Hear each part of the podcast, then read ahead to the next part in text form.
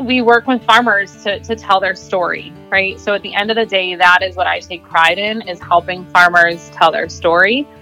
And in this age of social media, telling your story is more important than ever. If not, someone will tell it for you. That's a message Eileen Jensen has for farmers. She is executive director of the New York Animal Agriculture Coalition and this week's guest on the Young Farmer Podcast. I'm Chris Torres. Thanks for listening. There are many young farmers trying to make their name on social media these days. Eileen's message? Keep it positive and be proactive, not defensive. You never know who's listening to you or who's following your Facebook page.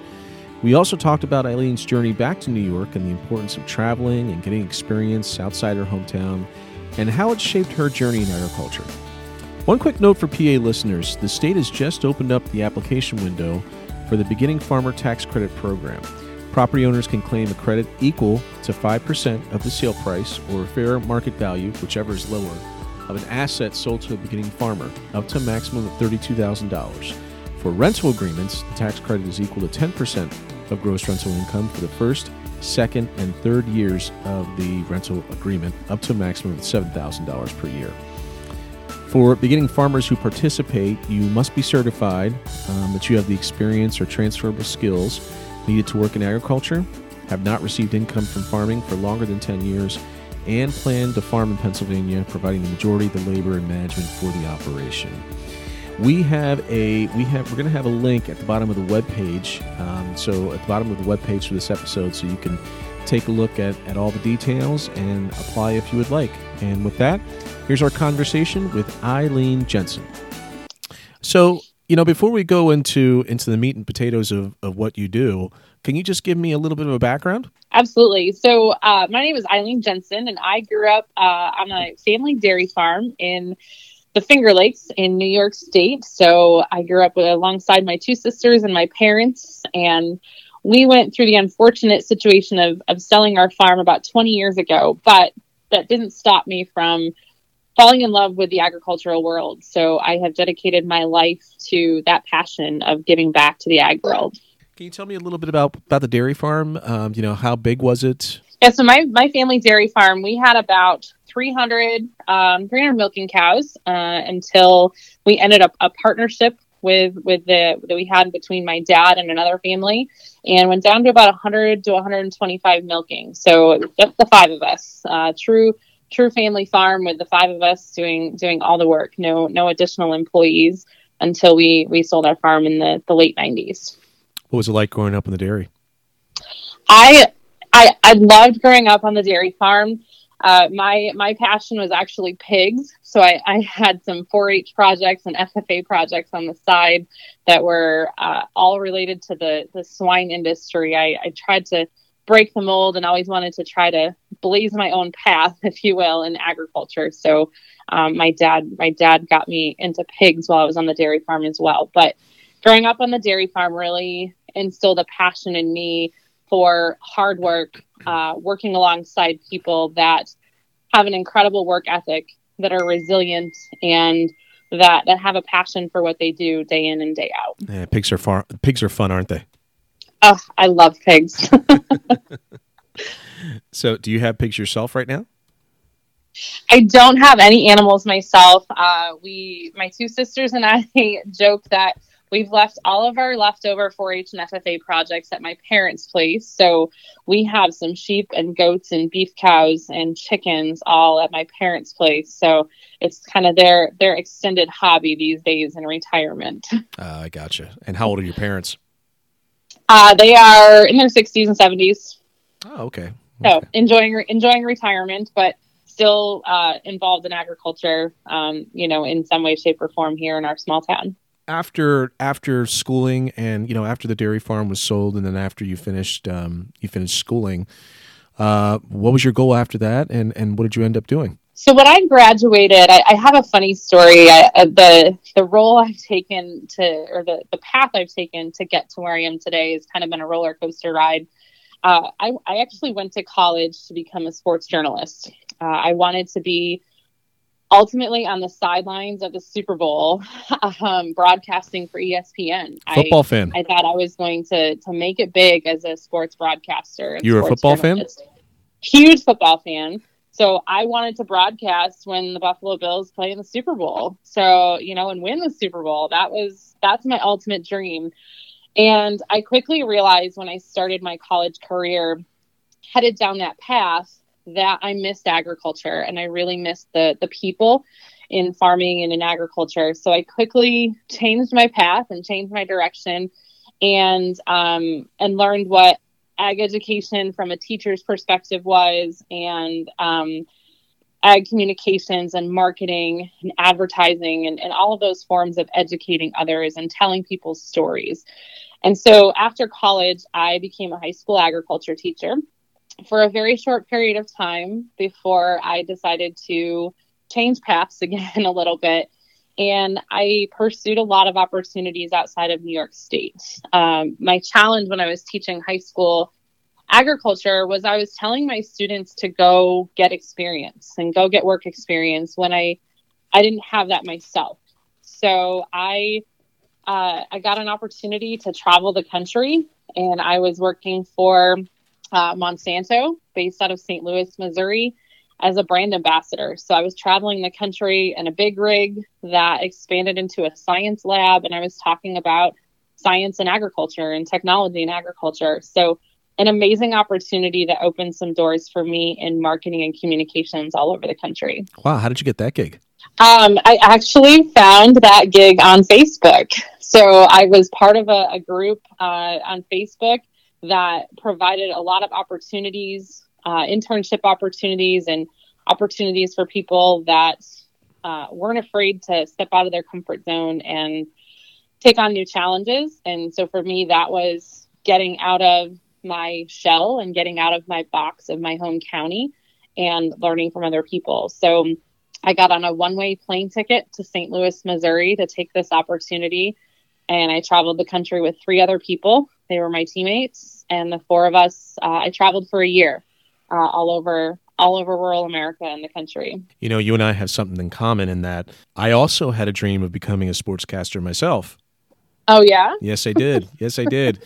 I um I grew up outside. Um, I grew up and I still live about an hour and a half outside of Philadelphia. So I had okay. a dream of becoming the next great Phillies broadcaster. I'm a, I'm a big baseball fan, big Huge football baseball. fan as well. But yep. um, yes, but I, I wanted to be, that was my dream. I wanted to become a sports broadcaster, if not become a sports writer. And yes, uh, yes but I, I found very quickly that the people that are in those jobs do not want to leave those jobs. That's a very, very hard profession to get into.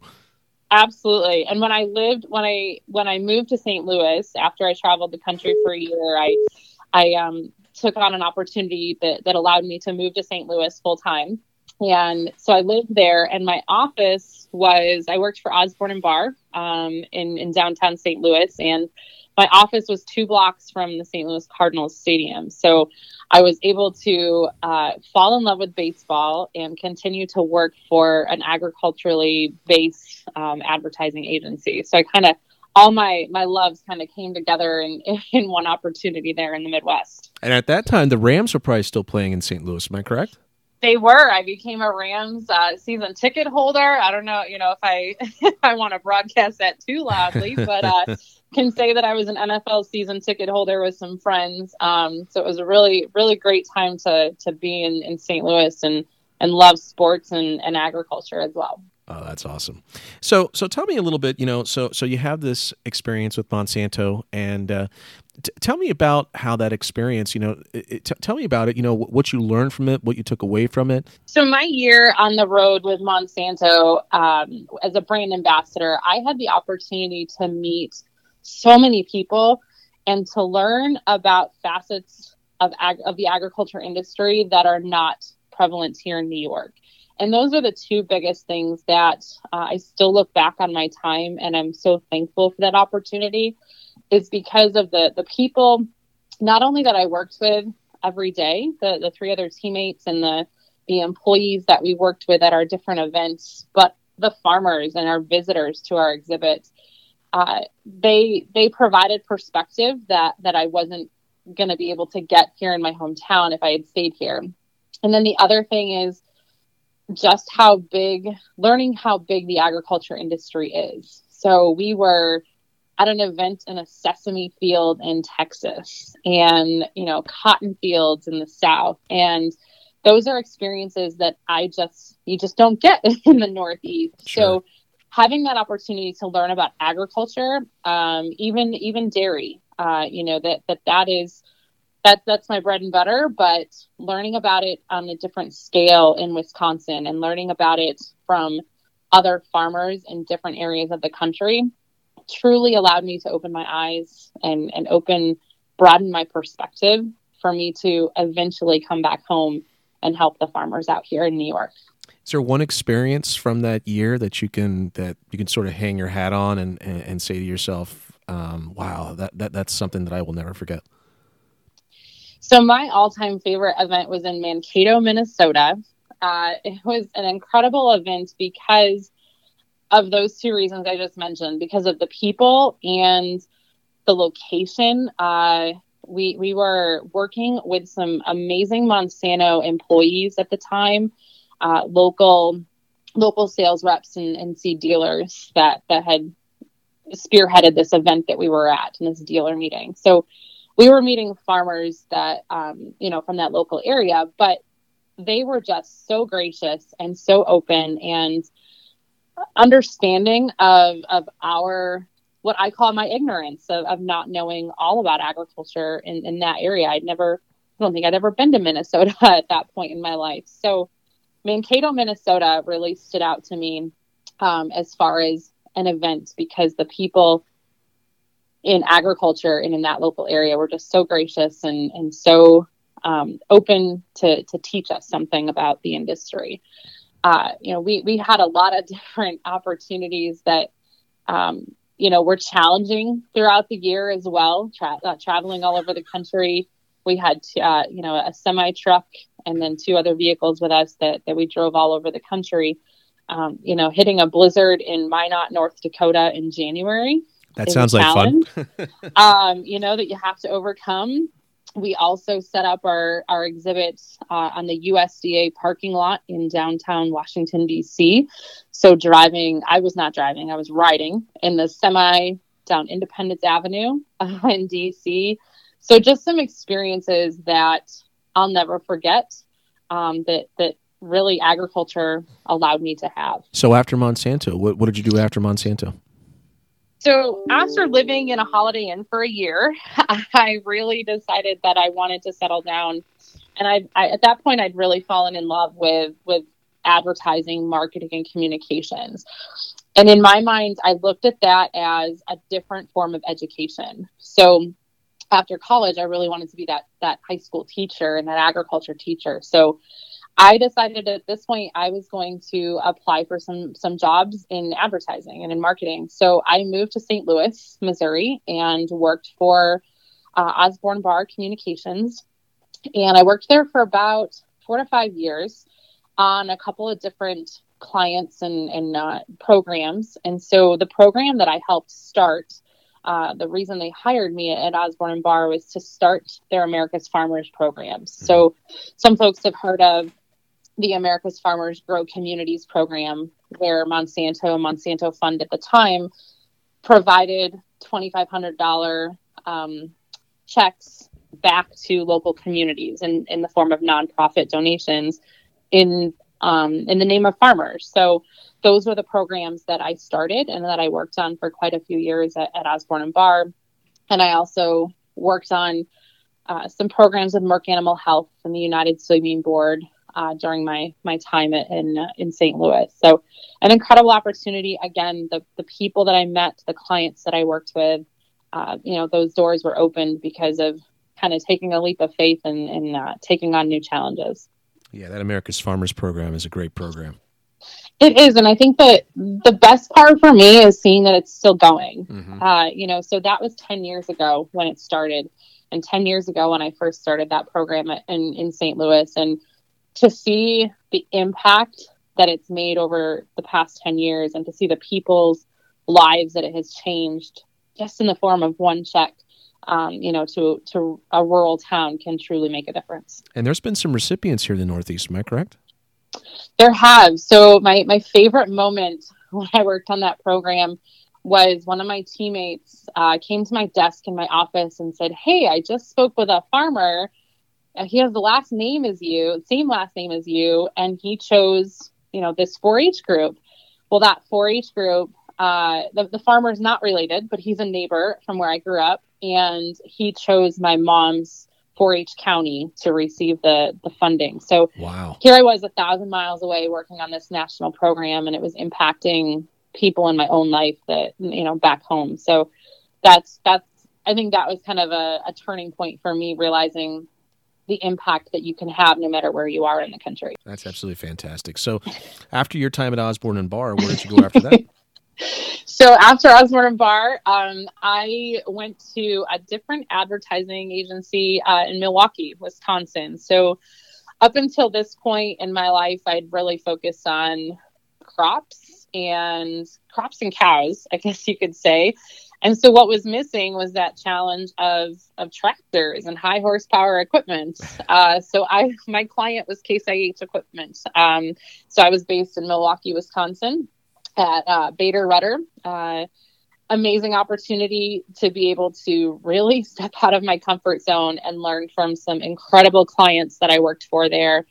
And an amazing opportunity to help them launch a piece of equipment. So this was uh, five years ago, and the, the company, so Case IH, was just getting ready to launch their uh, new early riser planter. Sure. And so I was on the the team at the the agency to put together their marketing plan and to help them launch this new piece of equipment. So it was a pretty awesome opportunity to to to be on that team, but then also to attend National Farm Machinery Show.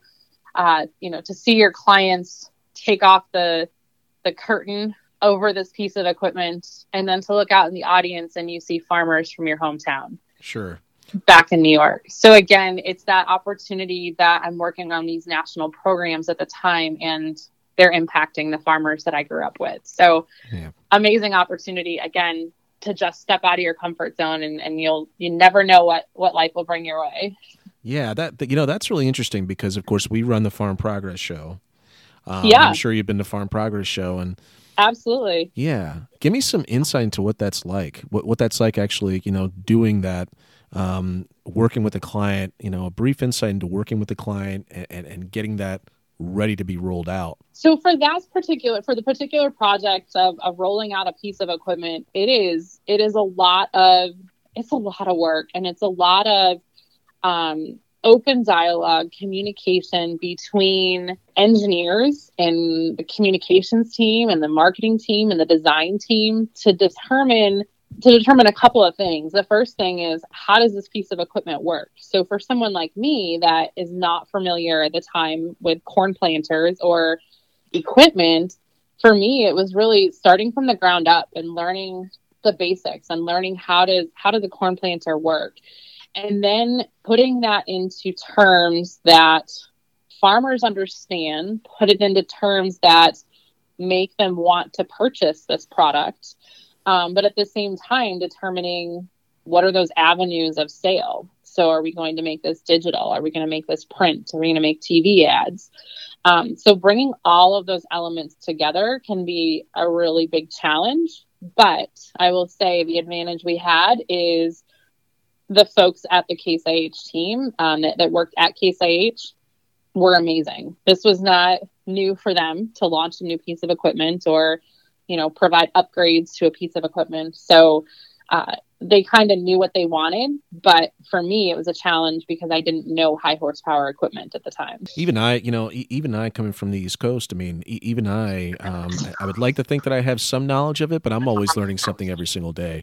And I'll be the yeah. first to tell you, I'll be the first to tell you that I'm much more comfortable. Um, giving off those assignments to people to some of my colleagues because they work with a lot of that high horsepower stuff much more yep. often than I do yeah, if you ask me to drive a tractor, I will pass the buck any day and every day. Um, but if I can stand next to it and learn, and you know, you point out how things work and why things work the way they do, I will listen all day long. Let me tell you something though. Being behind, and I have been behind the wheel of a tractor. It is fun. It is fun. it is fun. Um, so then after Bader Rutter, what where did you where did you go after Bader Rutter? Yeah, so four years ago, actually, actually four years ago today, I moved home to New York, and uh, I had an opportunity. Again, it's all about opportunities in my life, and and really embracing those opportunities. Um, it was four years ago that an opportunity presented itself to work for the New York Animal Agriculture Coalition in New York State, uh, which is a non-for-profit organization that works mainly with dairy farmers, but but all of animal agriculture throughout the state. And uh, they were expanding their staff from a staff of one to adding a new position for the director of promotion and outreach. And I said, you know what? All roads eventually lead back home, and maybe this is my opportunity to to see if this is the right path for me. And so I applied, and four years ago today, uh, my dad and I arrived back home in New York from him coming out to Wisconsin to pick me up and and bring me back home. So I've been with with NYAAC with the Animal Ag Coalition uh, for four years now, and have worked uh, as the director of promotion and outreach. And then last fall, I was promoted to be their executive director. So I've absolutely loved this opportunity, and the main reason is because after six years, seven years of being away, it was my chance to come home and work for the farmers that I worked for growing up and that I looked up to all those years growing up in the agriculture industry. So I have truly, truly loved my job for four years. Sure. Now, now, now, is this is the coalition funded by checkoff dollars? I mean, how who, who funds the coalition? Yeah. So, so the coalition is um, we are a an organization of organizations. So we have a board of directors as a nonprofit organization. We have a board of directors that is made up of six organizations. And so those six organizations pay a membership fee uh, each year to have a seat at the table. And those organizations provide a staff member as well as a farmer representative. So those are the 12 members of the board of directors. Plus, we have an at large person and an advisory role. So we have 14 voting members and then an ex officio as well as myself. Um, so our funding to kind of keep the lights on, if you will, our operating expenses come from those six membership fees that they each pay every year. Our project budgets and our project funds are a little different. So if we have a project that we want to um, implement, we have to find those money those dollars. So last year and this year we are utilizing dairy checkoff dollars. So we uh, we came up with a proposal and we uh, presented that proposal to the dairy checkoff board, the dairy promotion order board here in New York State, and was awarded funding. So we we do have some projects that are funded that way. Other projects are funded uh, through sponsorships, through grants, and, and such opportunities that that we seek out uh, that are available within the agriculture industry. Give me a couple of examples of, of the work that the that the uh, coalition does.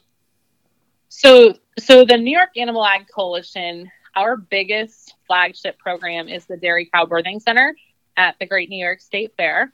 And this started eight years ago with our former executive director, had an amazing idea that she wanted to implement. And the board of directors said, Absolutely. Let's make this happen and let's go for it. So we'll be celebrating our eighth year uh, later this summer.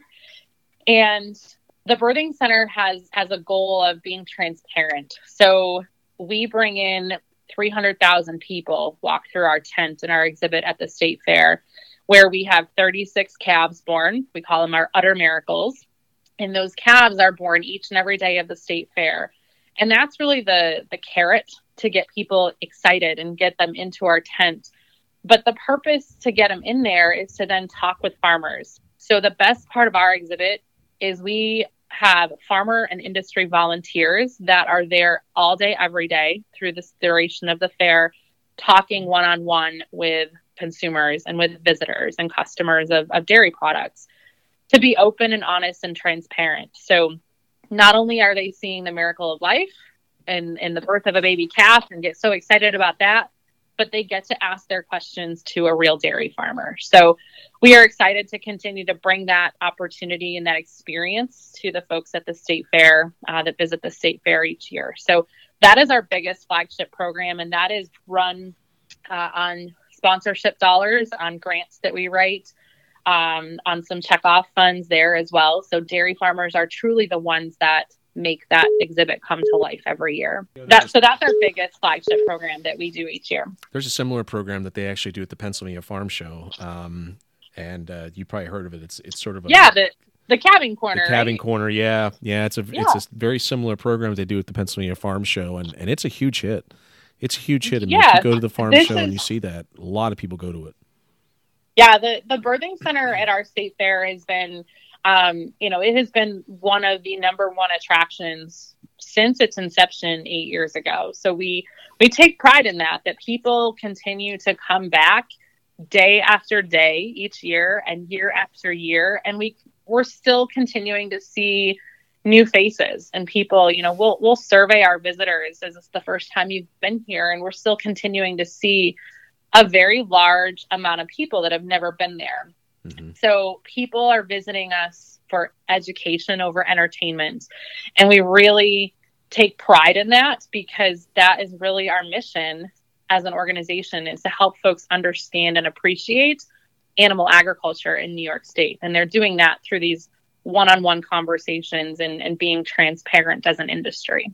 So beyond beyond that, you know, to what extent do you actually get involved in ad in ad advocacy for the yeah. dairy industry and for the other um, animal industries in New York State? So beyond the birthing center, we are we are available and implementing projects all year long. So we are helping farmers be more active and more transparent and communicate more in their local communities. So we provide assistance in a lot of different forms by helping with farm tours um, we have worked on developing tw- uh, what, what we call twilight tours in the past.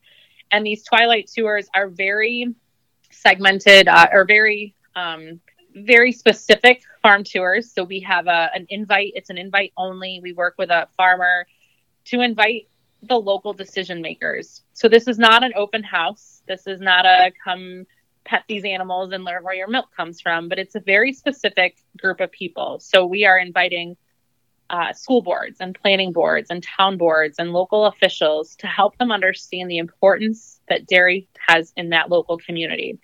So we're working with farmers on on implementing those throughout the year. We work with individual farms to provide communication to their neighbors. Uh, you know, it's kind of a back to the basics pro- project in providing newsletters into mailboxes for all your neighbors. There might be a thousand neighbors and none of them know who you are. They know where you are and they know what you do, but they don't know why you're spreading manure in the springtime or right. why there's all this tractors on the fields or you know in in the the fields in the in the fall. So we help farms communicate with their neighbors and what do they say. Uh, we also provide assistance if if and when a crisis occurs. So what we're dealing with right now as an industry, we're helping to provide insights and educational moments to help folks understand what dairy farmers are going through, what agriculture is going through. Right. Um, by being honest, by by talking about those tough subjects like milk disposal, like supply chain challenges, um, you know, we we will be open and honest and and provide that insight to sure. what's happening in our industry right now. Sure. So, and, and, and what are people asking you about right now? So so there's there's two there's two hot topics right now in New York State uh, when it comes to agriculture. One hot topic is milk disposal. Um, folks folks are are seeing a lot on the news and on the media and social media of farmers disposing milk, but then they go to the grocery store and they might be limited or they they might see some empty shelves. So our hope is to provide information, but then also provide farmers. So help, um, you know, help a farmer be able to tell that from a farm perspective, right? Sure. So, so you know, folks don't want to hear from an organization; they want to hear about this information directly from a farmer. So that's one hot topic we're we're working on, and and you know, continuously working on day in and day out right now is talking about that.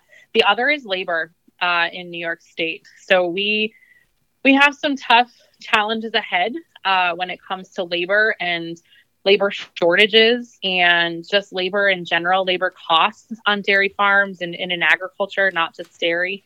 in New York State. Um, and and right now we're we're talking about just how we're caring for all of our labor. This is domestic and foreign labor, and what we're doing on our farms to keep our our teams safe, and how do how do we keep our employees safe? So right. they're tough subjects, but we have to talk about them because that's um, that's where the questions are stemming from right now. Beyond COVID nineteen, New York State has probably one of the strictest. Well, I'm not going to say strict, but has one of the most I guess you can say, um, yeah, I, I, guess strictest is, is, is the right word. Um, you know, with the passing of a couple of uh, labor laws, I believe last year, the year before, um, mandatory overtime in this state now. Mm-hmm. You know, it's a challenge. It's a challenge for farmers to. Um, it, it's it's definitely a more challenging environment. Um, you know, I, I, I talked about that with on another podcast a few weeks ago on the Farm Progress podcast. We were talking about you know the unique challenges um, in this state in terms of uh, you know the overtime rules and all that. Um, you know, talk to me a little bit about uh, you know some of the education, some of the the outreach that you've had to do in relation to that. Yeah, so as a nonprofit organization, you know, there's there's a fine line of not being political and not taking a stance, but we also have uh, the responsibility to educate and to make folks aware of implications and and what is actually happening. Facts. So we work with farmers to, to tell their story right? So at the end of the day that is what i take pride in is helping farmers tell their story because if they don't someone else is going to tell it for them and and that's what i really emphasize to the farmers that i work with throughout the state is they have to be open they have to be honest and the challenges we are facing with labor as you said with mandatory overtime um, with a mandatory day of rest, uh, you know, after so many days of, of work. Those are challenges that we're going to face even when COVID 19 is gone. And those are challenges we were facing January 1 uh, right. when, when, these new laws went into effect this year. So we were up against, um, you know, up against these challenges the beginning of the year. And then you throw on top of that these health challenges that we're now facing as as a society, not just as an industry, but as a society. And you know, you, you have to look at the bottom line and and and cost of things and prices and you know that that's not going to change even when this health health crisis is over and and that's what i think is driving anxiety and fear and and frustration in our industry as well is um is some of the challenges that we're up against so so in my role um, it's really important for me to encourage and motivate farmers to talk about what they're going through. It is so hard sometimes for farmers to to do that, especially in a public light. Um, you know, sometimes farmers become farmers because they don't want to deal with people. But in today's society and in this day and age, you're a farmer, you're also a people person. Sure. And, you know, so that's why I take pride in my role of, of being a motivator and helping helping farmers stand up for what they believe in and helping farmers find that voice. Are they coming to you or are you going to them? I mean, are they coming to you and asking you, listen, how do I tell my story? How do I get the right information out to people? Or are you really going to them and saying, it looks like you have a really good story to tell. I want to help you tell it. Is it a combination of both? I mean, how does that how, how does that evolve?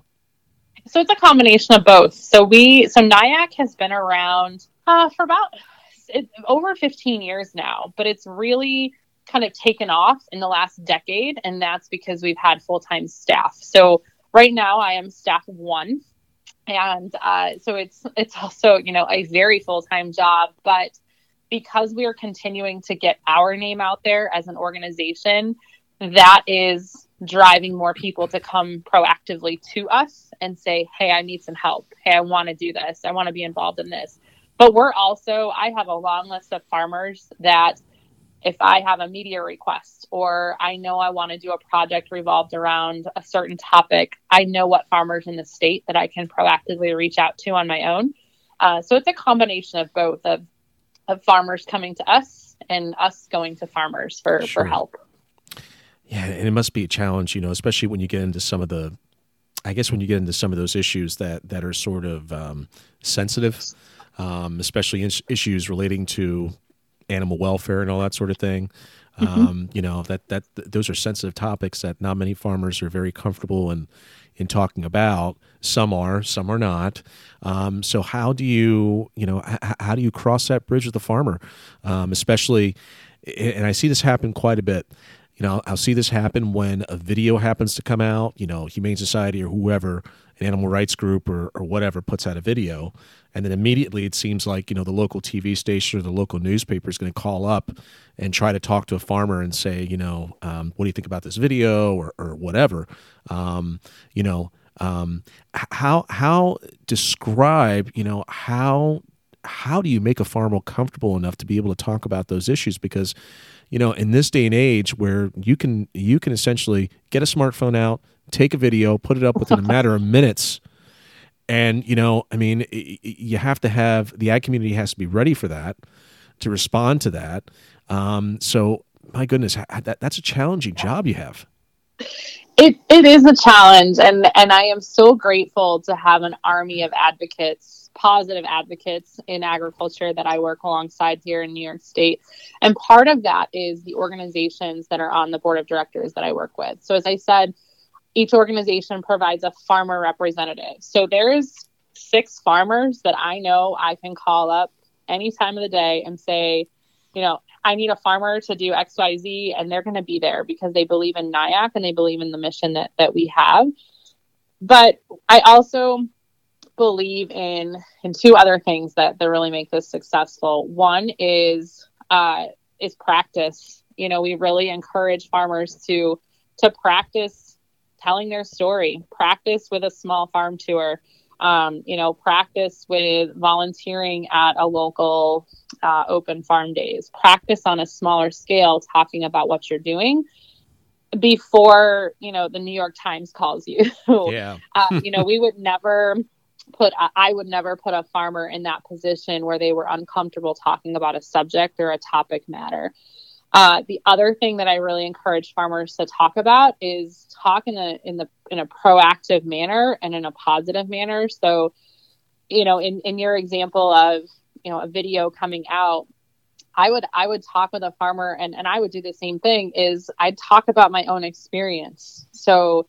If a, if a negative story or a negative video were to come out, I wouldn't react to that. I would just say, you know, on my farm, this is how we do things. And this is what, you know, I'm familiar with. So I really encourage farmers to talk about what they know because these farmers know how to farm.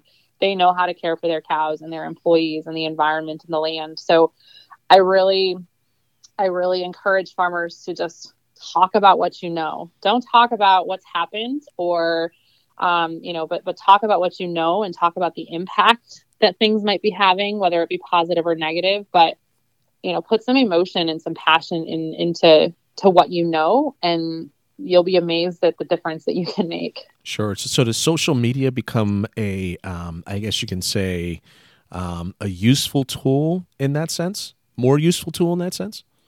It can absolutely be a useful tool. We we have some farmers that that really found their voice at the Dairy Cow Birthing Center. They they really didn't come out of their shell until and, and realize that they have a voice and that they can share that voice and their opinions and their stories until that that experience of volunteering.